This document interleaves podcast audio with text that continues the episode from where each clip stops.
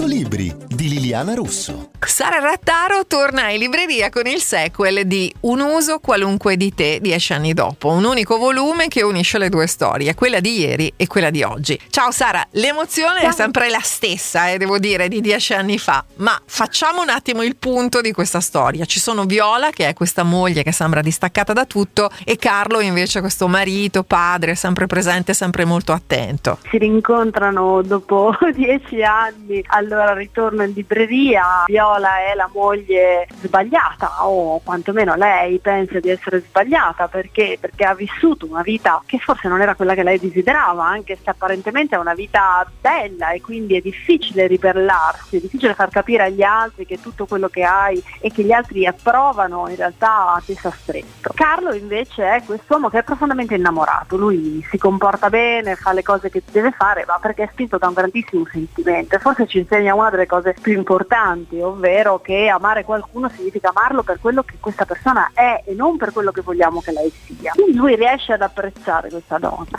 Succede quello che succede in una notte di dieci anni fa, una notte drammatica che cambia completamente le loro vite e adesso dopo dieci anni fare, bisogna fare i conti con quello che è rimasto, con i cocci da mettere a posto. Esatto. E lo fa Carlo perché la voce narrante di questa seconda parte è lui che in qualche modo ci racconta il suo punto di vista, ci racconta anche la sua eh, tendenza a cercare di sistemare le cose, che non significa renderle sempre perfette e soprattutto non significa essere perfetto, ma diciamo questo suo spirito di voler fare del suo meglio, soprattutto per Luce che è la figlia. Perché poi la seconda parte e buona parte della prima ruota anche intorno a, a questa figlia così tanto amata. Sotto la lettera di gradimento c'è tutto il bene e tutto il male che sappiamo farci proprio per amore e anche se a fatica ho rivisto con occhi diversi anche il personaggio chiave forse di questa storia che è proprio Viola. Eh sì, perché Viola è un una donna che è difficile da comprendere all'inizio. Lei eh, diciamo si ostina a eh, dare fastidio.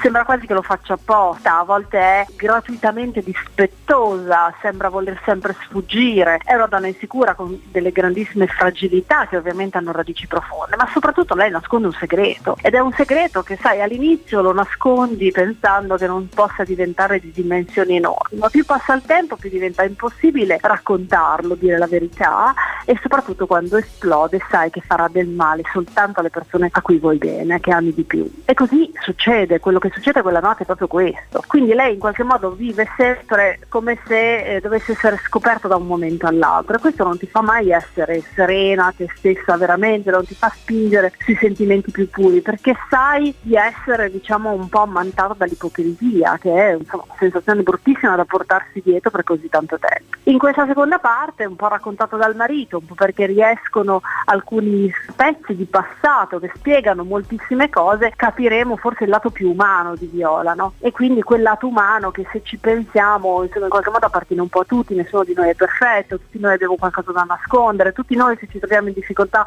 preferiremo che magari le cose eh, non si sapessero, non venissero fuori e quindi combattiamo un po' sempre con quello che vorremmo che gli altri pensassero di noi e quello che realmente siamo. Ecco. Carlo rimane un uomo che forse tutte vorremmo incontrare e per lui c'è questa nuova vita e tanti altri sogni da coltivare perché poi la vita è così, sa toglierti ma sa darti anche tanto. Quindi un romanzo davvero imperdibile, un uso qualunque di te dieci anni dopo di Sara Rattaro pubblicato da Sperlin e Kupfer. Sono Liliana Russo e noi naturalmente ci vediamo in libreria.